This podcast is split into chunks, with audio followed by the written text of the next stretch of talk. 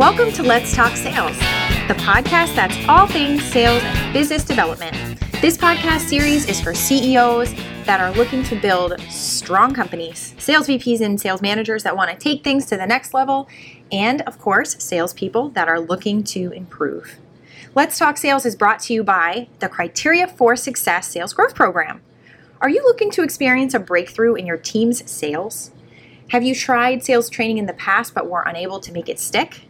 The Criteria for Success Sales Growth Program is a year long engagement that combines sales and leadership training, a digital sales playbook, which is awesome, by the way, and a coaching and accountability process that will change your culture and drive sustained growth.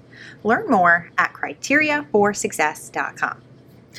Today's podcast is part of our CFS Talk Sales series, lots of S's in there, where our very own team here at CFS shares sales ideas, techniques, tips, and insights for, of course, our amazing CEOs, managers, and salespeople that are listening. So, thank you all for listening to our podcast. We really appreciate you guys. This series is all about growth and improvement and producing breakthrough results. So, we are so excited for today's episode and can't wait to share more. This is Rebecca Toomey, and today I am talking to Elizabeth Frederick, our operations officer and senior sales advisor here at Criteria for Success. Hi, everybody. Thank you for being here, Elizabeth. So glad I could be here. I feel like we've done a lot of podcasts as a duo recently. We always have a ton of fun. Yes, we do. We, we really enjoy our, our duos, I think, I'd say. I, I definitely think they're some of my favorites for sure. Definitely. so thank you for writing a lot of ebooks so that we can do this. Same to you. Keep writing more. you write them, I interview you. I write them, you interview me. It, it works together quite well. It works. And it also works that we proofread each other's ebooks. And of course, I design the ebook, so I get to read a lot of ebooks and great content. So I love to just talk more about why we're doing this and why, you know, why, the why behind the book. Definitely. and speaking of design, I have to say this is the prettiest ebook that I think you've done so far. So thank you Thank for always you. doing such a great job on designing my ebooks. Thank And we ended up getting my favorite color in here, which purple is kind of a hard color sometimes to put in a business resource. And it worked out really well. We went with the nice. We pulled a little bit of the darker color from the cover. You know, I'm a, I'm a design nerd, so if you are too and you're listening, let me know what you think about the design of this particular ebook. I'm excited to hear about that. and let me know about the content. But yeah, it was a lot of fun, and, and this is such a great topic. And this is actually the theme of August this month is innovation. We're talking all about innovation, and your ebook is actually called "Driving Innovation: How to Foster a Culture of Innovation on Your Team." So, to our listeners, be sure to grab a copy. You can find a link to Elizabeth's ebook about driving innovation in the show notes for today's episode, and that's at criteriaforsuccess.com slash pod 73. So, Elizabeth, I want to talk to you about this ebook, obviously. That's why we're here, right? Indeed. there are so many aspects to innovation. And so, I think the best place to start is by building a context for this conversation. What inspired you, aside from this being our theme for the month, to write the ebook the way that you did and to write this ebook uh, and put it out there to our audience? Definitely. So my original inspiration was when you assigned me to write an ebook about ins- about innovation. Have to say. Oh, man. Um, well, that marketing plan you put together. But um, really, personally, I was inspired by a couple of experiences I had where I started thinking about innovation. Um, I tell this story in the intro to the ebook, but it really did happen.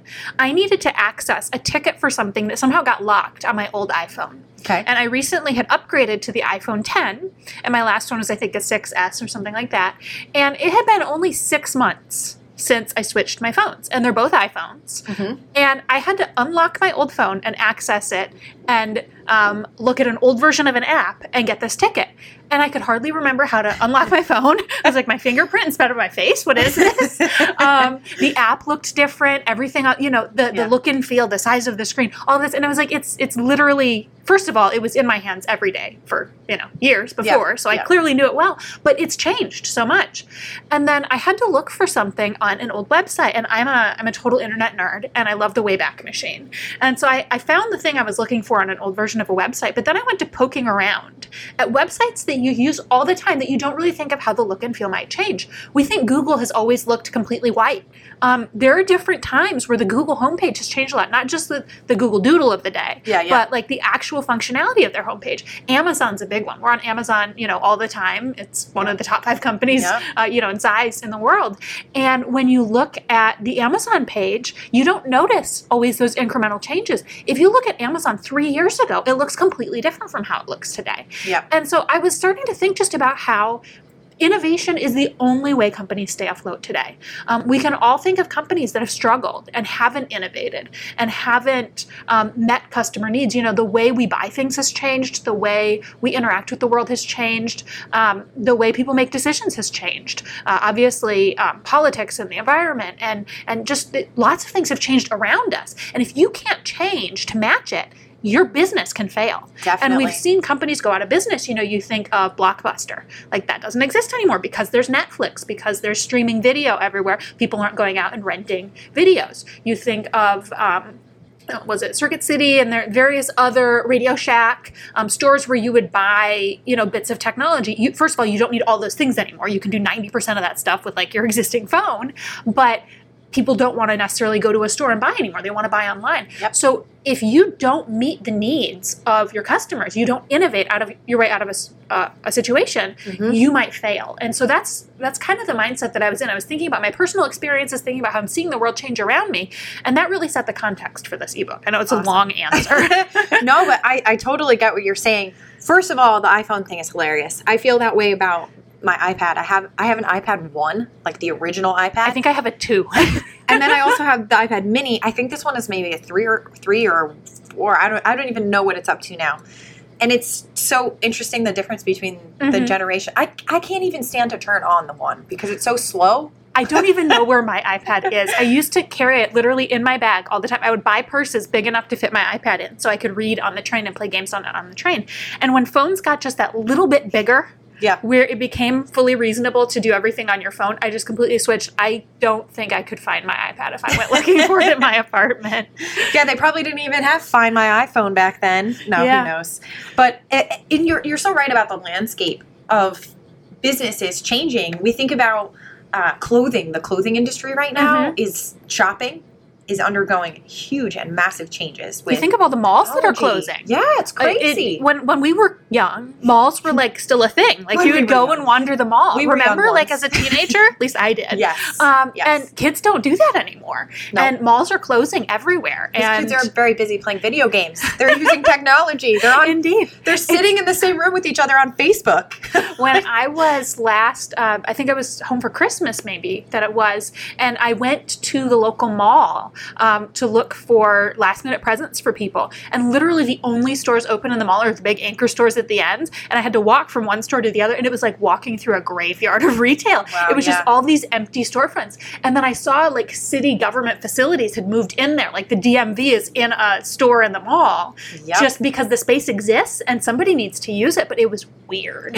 It's funny that you say that because the mall I live in Stamford, Connecticut, and our mall has been closing a lot of stores lately, and we do have government agencies in our mall too. Yeah. That's where uh, what's it called? Social Security is there, Yeah. which made it very convenient for me when I needed to go to Social Security, but to change my name recently. Definitely, and you could do all your shopping Very on the way. convenient. Now I can go to the mall afterwards. But yeah, it's things have been changing. Oh my gosh, I had a networking call yesterday, and it made me laugh because we were talking about uh, this person I were talking about getting together, networking, having conversations, whatever, and we were doing some brainstorming about this topic.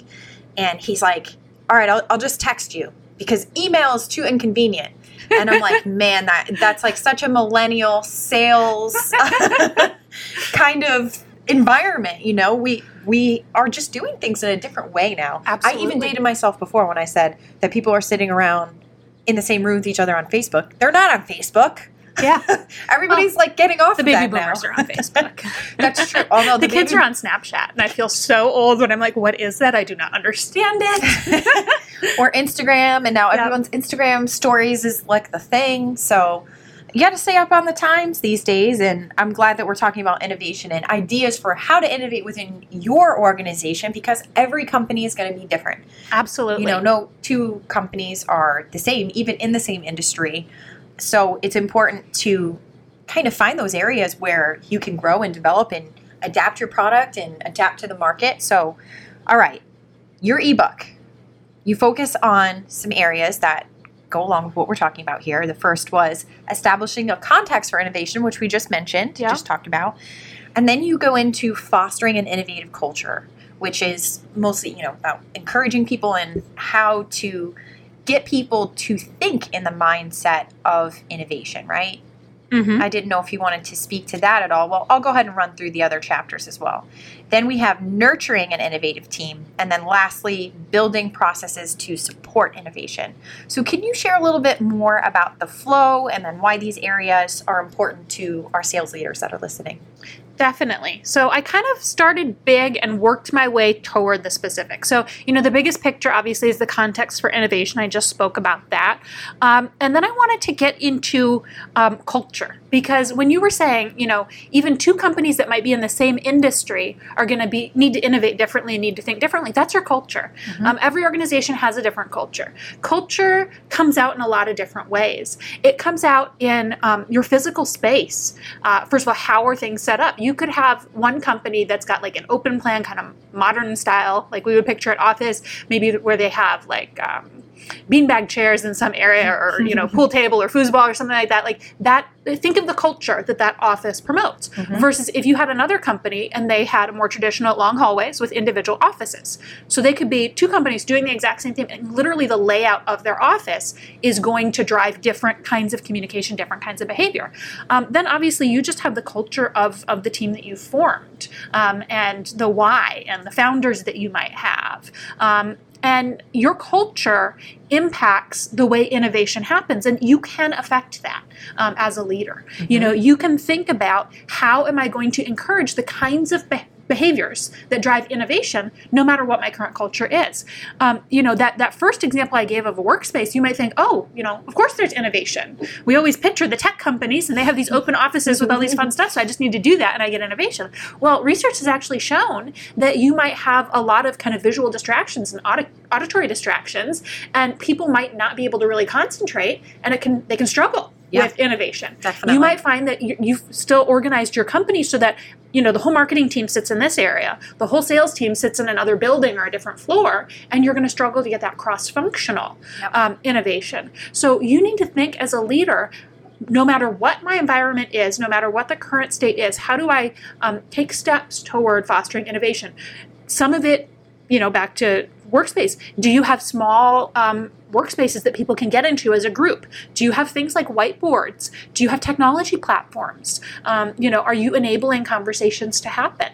Um, one of the big things that we like about Calavia, our sales playbook platform is a forums feature. You know, are you creating those paths for information to flow? We find that one big spark of innovation is when you have multiple departments talking to each other. When something bubbles up out of customer service, you know, a customer um, called in to your customer service team with a problem or a challenge, and the customer service team likely has all kinds of information about how your products and services could be better, so they don't get those phone calls. Yeah, right. yeah. And they're getting ideas for for the next step of your products and your services. But if you don't have a way for that information to go back to your product team, you've got your customer service team sitting there frustrated. You know, they're like, we've got all these ideas. Maybe they're telling them to their manager, and their manager is kind of hoping to maybe get to the manager of a different team, and information just gets stifled. If you have ways, paths for information to just quickly um, bubble up, quickly feed over, then the sales team would say, Yeah, I'm hearing a very similar thing from prospects, but actually they want something a little bit different. And you get that cross functional communication. That's really, um, when it comes to culture, uh, one of the big things. Then, um, then I went into the innovative team. And that's all about just how do you actually structure your team. You really need to think through um, how do you get diverse viewpoints. You know, we often see people have a tendency to hire people who look like them, who have similar backgrounds to them. People tend to mentor and develop that. So you end up with organizations that are overwhelmingly white or overwhelmingly male, um, or even sometimes overwhelmingly female if you have a female leadership team. And um, you end up with a really limited set of perspectives. Um, and that can limit innovation because innovation comes from diversity. Yeah. Um, so we often see that you need to just build a, a diverse team and then reduce um, the hierarchy.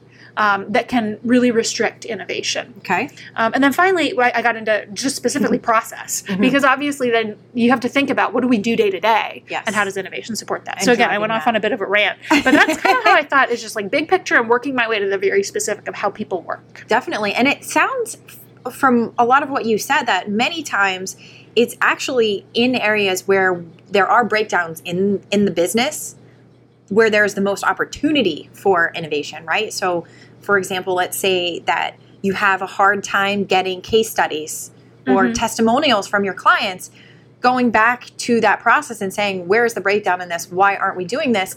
Creating a new, innovative way to solve that problem could create a bigger innovation within the way that your customers interact with you as well. So, Absolutely. looking at the areas of struggle and the areas where there are breakdowns in your systems and processes is a lot of times a great place to start for innovating with new ideas, right? Absolutely. And it's always so interesting. A lot of times people approach problems thinking, I just need to find a solution for the problem Mhm. and kind of check it off the list and not think about it. And don't always look at problems as um, opportunities to innovate. And sometimes you just do really need to solve that problem. Yep. But sometimes you have the ability, um, if you, if it's not, you know, um, a hugely urgent problem. If it's not something that's like you know we've got to solve this right now or like we're screwed. Um, but if it's if you've got a little bit of space really sometimes just take a step back and think about how can we take the situation that we're in take this problem that we see coming take this um, this challenge this area where things aren't working as well as we want them to and how can we innovate um, and do something new and better and different than what we were doing before as opposed to just kind of solving that little one-time problem. Yeah, all definitely. about mindset this actually kind of leads into the question that I had for you, which was about kind of breaking things down and starting at the beginning. How can our CEOs that are listening, our sales managers, the executives, how can they get started with innovation? What is one thing that they could do today to start to encourage an innovative culture? Um, I would recommend forming a cross functional working group that you're going to have that's going to help lead um, conversations about innovation. And this sounds so incredibly corporate, you know, cross functional working group. Um, but this is all about just having a team of key leaders in your organization. And when I say leaders, that doesn't always mean managers. You want people who have ideas, and then you want to get them together on a regular basis to share those ideas and spark ideas off each other. Um, that could be where they meet quarterly or even they meet monthly. You think about if you had key representation from sales, from marketing, from IT, from whatever your delivery organization is, from whatever your operational arm is. And that can be sometimes the same thing, sometimes different, from HR, um, from the executive or business team. And they're just regularly getting together and saying, you know, what are areas for innovation that you see? Once they've formed and people know who they are, people know I should bring the idea to my representative within that group.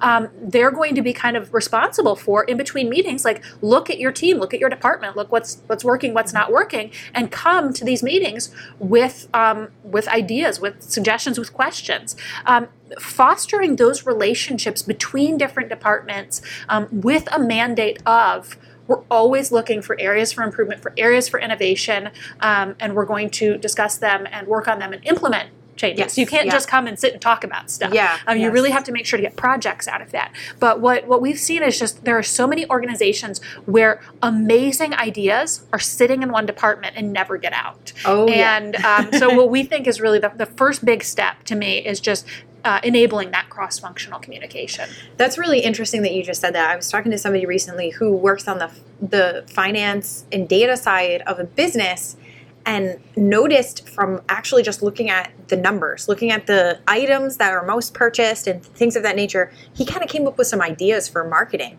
Mm-hmm. and then brought those to marketing. Marketing is like, wow, I've never thought of that before. Absolutely. But they're looking at it from a completely different perspective because they're looking at it from a customer driven perspective versus like marketing. We're thinking about branding and we're thinking about, you know, like just Yeah. getting people excited about things. And we have a certain perception about things. And Yeah, and finance sees what people are buying. Sure. They're like, how many? all right, well, uh, Sales of this product are really high. You might not think it's the sexiest product, it's not the prettiest one, it's not the most fun to market, but that's what everybody's buying. How do we you know, How do we adjust our that? strategy. Exactly. Definitely. It's so important, especially for those departments that are kind of really opposite each other. You think Mm-hmm. of two departments in an organization that might be the most opposite, it's finance and marketing. you know, it's like right brain, left brain. But they can really learn from each other. And finance can learn from marketing and, you know, think of ways of looking at information differently or setting, Definitely. you know, developing different reports. Uh, so we can all learn from each other. I mean, I know usually finance is yelling at marketing. Definitely. Definitely. You want to spend what? what are you doing? Do you do anything all day except make pretty pictures? oh my gosh, I, I have probably hear that like five times a week. Mhm. it's one of the one of my personal biggest pet peeves. So if you ever really want to, you know, peeve me, send me an email. Do you do anything other than make pretty pictures? no. The answer is no. No, I'm just obviously I don't. I'm recording this podcast. Yeah, you make pretty sounds as well as pretty pictures. Yep, I did my makeup today just for the podcast, just so you know. now I'm just messing around. All right, follow up. How can leaders keep innovative ideas flowing without reinventing the wheel? Because this is a problem. This is a problem with sales. I'm just going to go ahead and say it. Salespeople love, even marketing people. All right, I'm going to shoot myself in the foot. we come up with all these great ideas and we're like, oh man, let's do this, let's do this, let's do this. And then there's this tendency for everybody leaves and like nothing happens, right? Yeah, Or we're trying to take what we have and totally redo it. yeah, and then you never apply what you just redid. You have to reinvent the wheel It's the next time big. again. We see this happen all the time, and like you said, I think it's most common in sales and marketing. Sales will say, "We need you to build us a new deck." And then they Mm-hmm. use that new deck a grand total of once. and then the next time they need a deck, they're like, we need a new and better deck. Yes. And marketing gets super frustrated with sales. But on the Yes. other side of things, you see marketing sometimes constantly switching messaging and imagery. And so the sales team and other teams just feel like, I don't even know what the most current version is. Mm-hmm. Um, sometimes people almost maybe feel the need to justify their existence by constantly innovating new things. One thing that I think just needs to happen um, in any organization is you need to set appropriate boundaries and you need to set um, you know kind of guidelines around things to say this is our sales process. And while we are always willing to hear ideas for innovation within the process this is the process and we expect you to follow it. And um, you know share your ideas but we're not going to implement every idea we hear of. You know develop some kind of just approval processes. The same thing needs to happen Yes. within marketing you know to say um, what's your marketing strategy it doesn't always have to be a known strategy for the year, but maybe we want a defined strategy at the beginning of every quarter. And it's important for the rest of the organization to know what's going to happen. Now, that doesn't mean you can't be responsive. And it doesn't mean that you just kind of sit there and, and twiddle your thumbs. But you do have to understand that other people in the organization need to have confidence that you're delivering, that you're doing things, that they know what's going to happen. And so if you're just wildly changing every five minutes, um, it's really difficult for other people to keep up and know what's happening. So I just think Definitely. setting um, setting appropriate guidelines for people, setting expectations is really helpful. But making sure that you have those paths to capture ideas and capture innovations so that you can respond to them. What happens a lot is people are frustrated because they don't think their ideas are going to go anywhere unless they're implemented right now. Yeah. And so if they think every time we have an idea, we have to implement, implement it right now or it's not ever going to happen, then you always are pivoting and switching strategies. If you have places where you collect those ideas, maybe where people vote on ideas. You know, we often see, um, for example, in Calavia, the sales playbook, people will use the forums for that. They'll say, um, give us your ideas for changes to the sales process. And then you can see which ones are driving discussion and which ones don't go anywhere. Definitely. Um, and the ones that drive a lot of discussion are maybe the ones to discuss with that cross functional working group um, and then figure out how you're going to implement them versus the ones that were just a one off idea somebody had or a one off request. You know, you don't dismiss those, but they're a lot less important. Um, I just have a, a story to tell you. We had one client, um, and this is a really big organization, a media company, um, huge they had the most complicated Salesforce implementation I had ever seen. They had dozens and dozens of custom fields in there. And I just kind of was trying to figure out why do you have this? They had two full time people who were just working on Salesforce. And what would happen is other departments, you know, marketing could say, I need a field. And there was no process around approving that. And so they just, okay, we'll add the field. Oh, And wow. then sales would say, we need a new field for this. and that field would get added. And finance would say, we need a new field for this. And it just got big and clunky. And so a lot of times we think of innovation as like iPhone innovation, as, you Sure. know, make Yeah. things easier and more beautiful. But unfortunately, sometimes what comes of innovation is is clunky and, and difficult and hard for the rest of the organization to adopt. And so just having having some process, some guidelines around it to keep it kind of safe.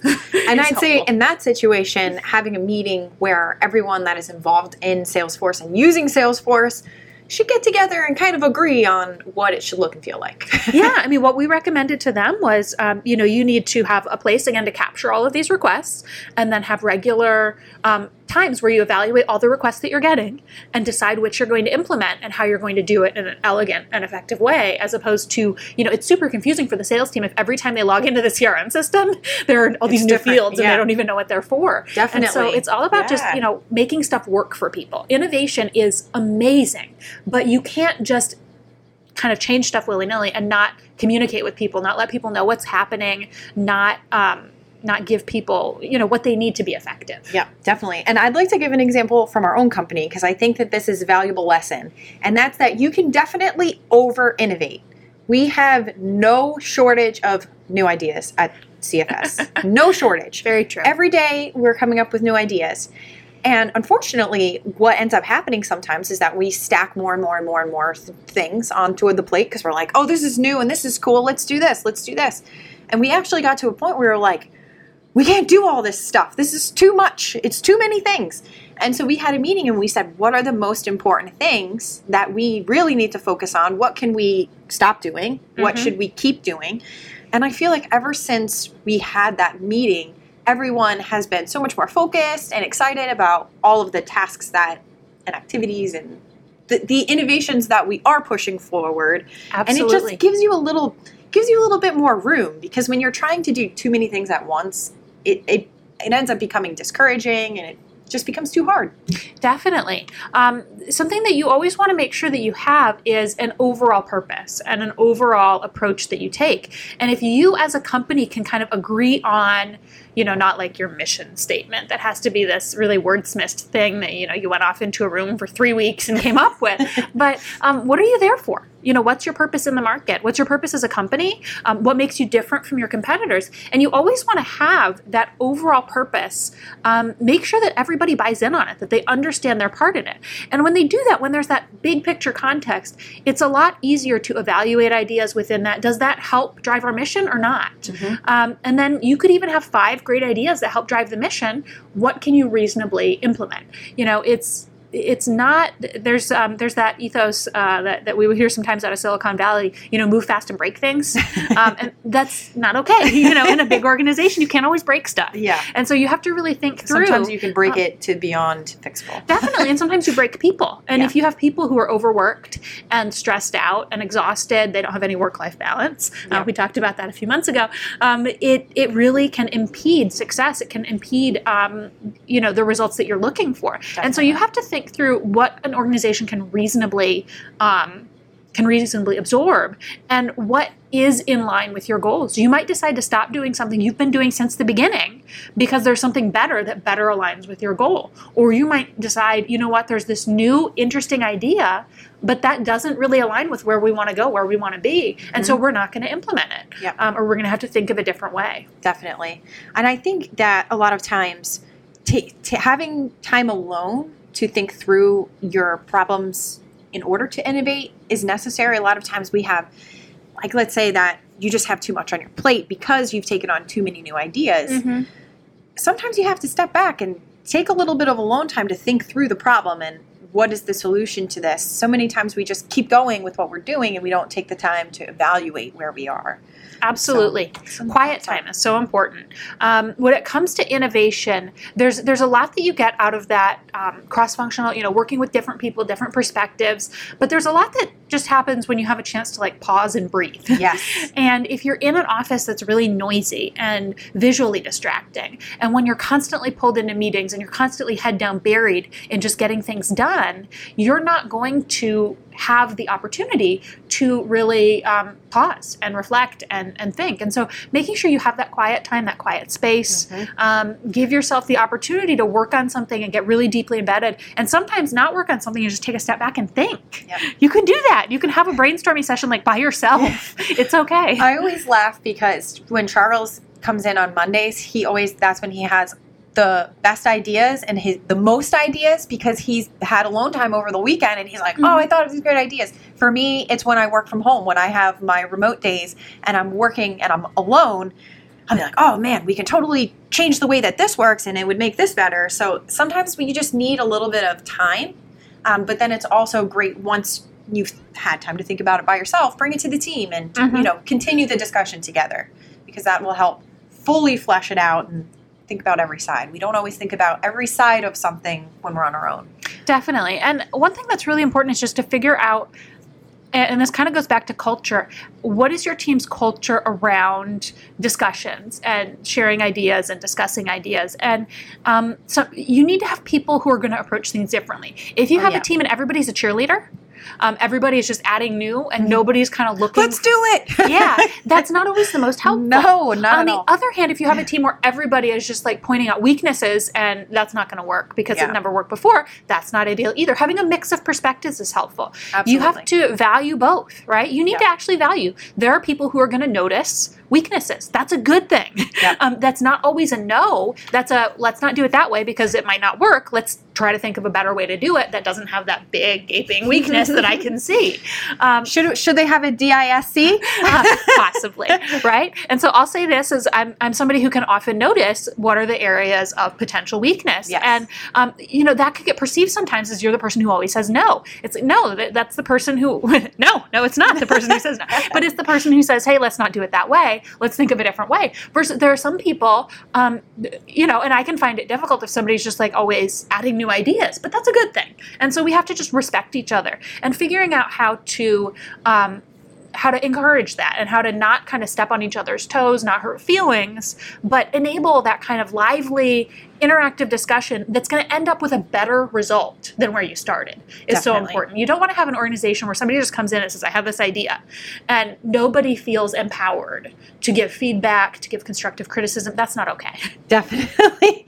now, I have to ask you since we are a digital sales playbook organization, what role does a sales playbook play when it comes to innovation, and how can our listeners use their sales playbook to drive innovative ideas, keep innovation flowing, all that good stuff? Do you have any tips or advice that you can pass along?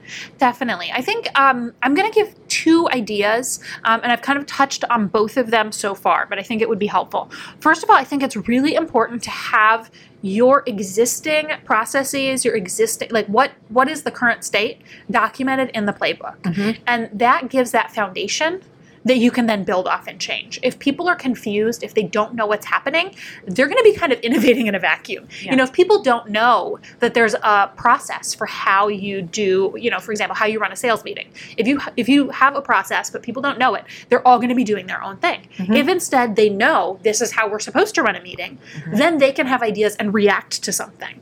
Um, so first step is just have your processes documented in your playbook, and that can be sales. Obviously, the big focus for us is sales, but that can be marketing processes. It can be other things. Um, the second thing I'm going to say is within your your sales playbook, you want to make sure to have areas for discussion. Um, we see. So many of our clients have teams that are spread out across the country, across the world, um, and it's it's quite often the case that people don't have the opportunity to really relate to each other and communicate with each other in an Mhm. easy way.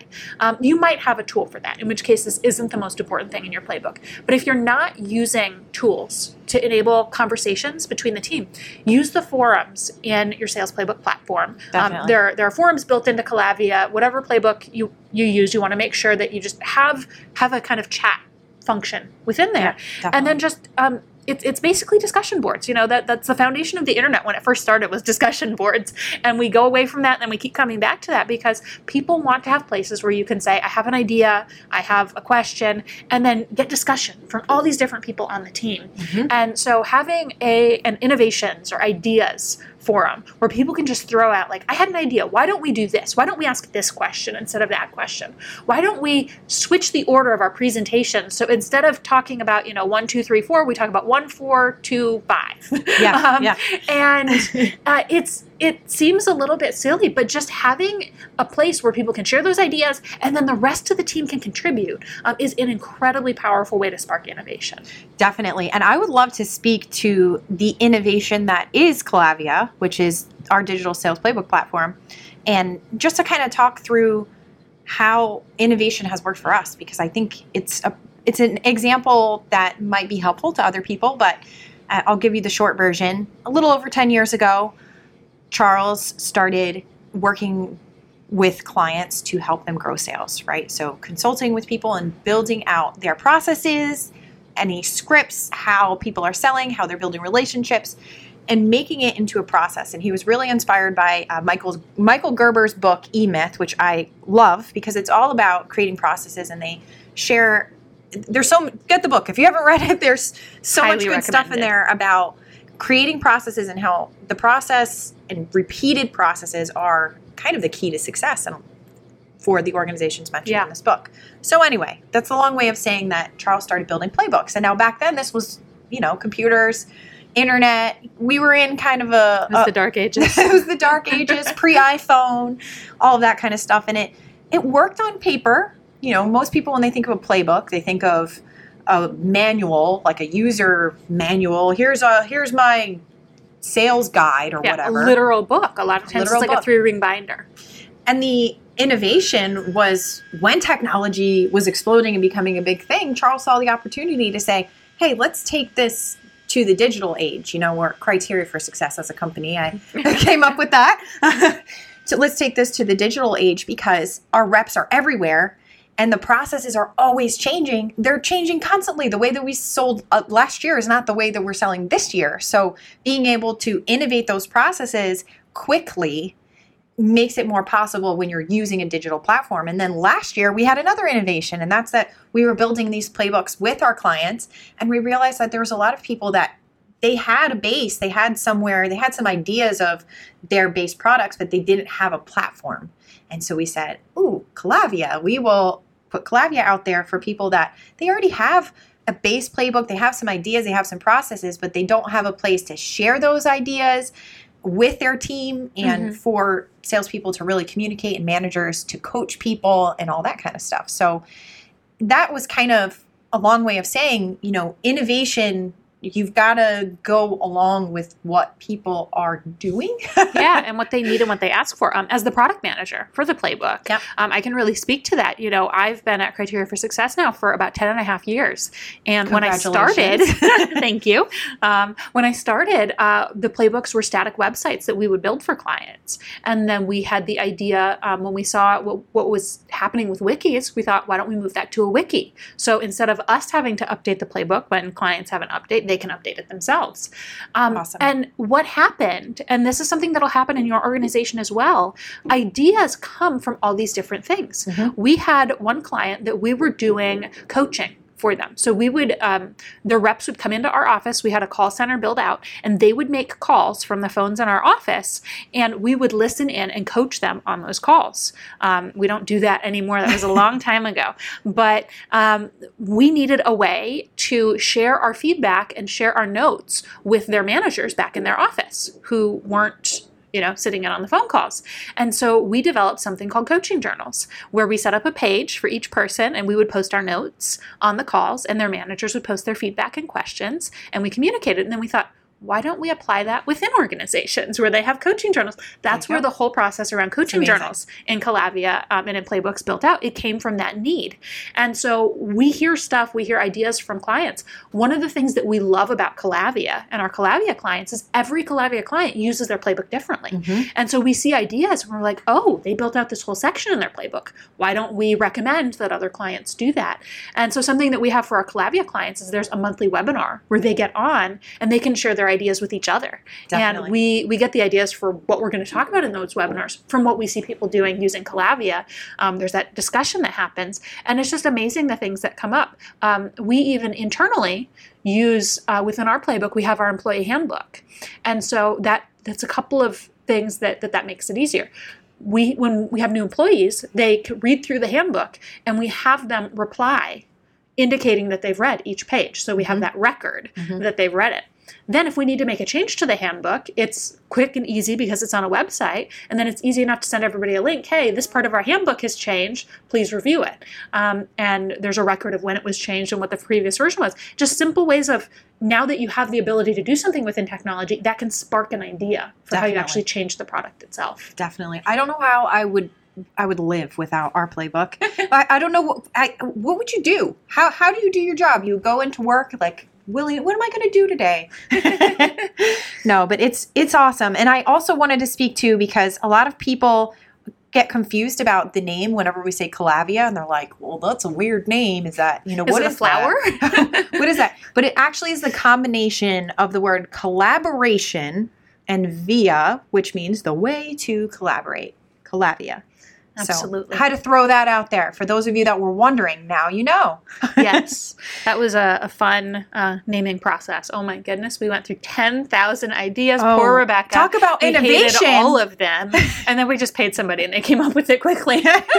yeah, talk about innovation. That is one of the hardest things that we probably have done here was getting people within your organization to decide on a name for something is not easy. yeah, and sometimes you just need to say, "Let's not," and let's get somebody from outside. And to we we came out came up with a good process where we all ended up I think voting, Yeah. you know, what we liked the Clover most. was my favorite. We did like that one. It was just too infiltrated in the yeah, market. everybody has something called Clover. for real. Nobody has something called Calavia because we made it up. That's right. No one has something called Calavia, and no one knows what it means. So now, except for Or how to pronounce this it. episode, yeah, that too. Calavia. That's Charles. Well, I could certainly, we could certainly talk about innovation and the topics that are in this ebook all day, but I'm just going to tell you guys go download the ebook. Thank You you. can find it in the show notes. Again, criteriaforsuccess.com slash pod 73. So, Elizabeth, any any last words? Um, I, the thing I'm going to say, it's kind of how I end the ebook, is just go, get started. Um, really take a look and see where you have room to innovate. A lot of times we just get stuck in a rut. We get stuck in doing the same things the same way. We know that there's room for improvement, but we just you know keep our heads down and keep going. So I really just want to encourage everybody to just take that mindset. Take you know what can I do to make things better? Um, Awesome. And get started. Definitely. And if you want to know or learn more about digital sales playbooks, call Elizabeth because she is our sales playbook genius. So call her. And thank you for listening to today's show. Again, you can find the notes for today's show at criteriaforsuccess.com slash pod 73. That's P-O-D 73. And be sure to tune in on Friday. We're going to have a special inspiration about innovation by Vince Lombardi. And don't forget to tune in on Monday for an interview with Brynne Tillman. She is a LinkedIn expert and social selling genius, so you won't want to miss that one. She is great. And all month, we're going to be writing about innovation on the CFS blog. So don't forget to check that out. And hey, subscribe to the blog while you're there, criteriaforsuccess.com slash blog. Like what you're hearing? Please subscribe to this podcast at Apple Podcasts or wherever you listen to shows. And if you could drop us a rating, that would be awesome. And I would love it. And hey, send me your feedback too. Podcast at, at criteriaforsuccess.com. Let's Talk Sales is a production of Criteria for Success and is produced by myself here, Rebecca Toomey, Ariana Miskell, and Elizabeth Frederick. That's me. Happy selling, everyone.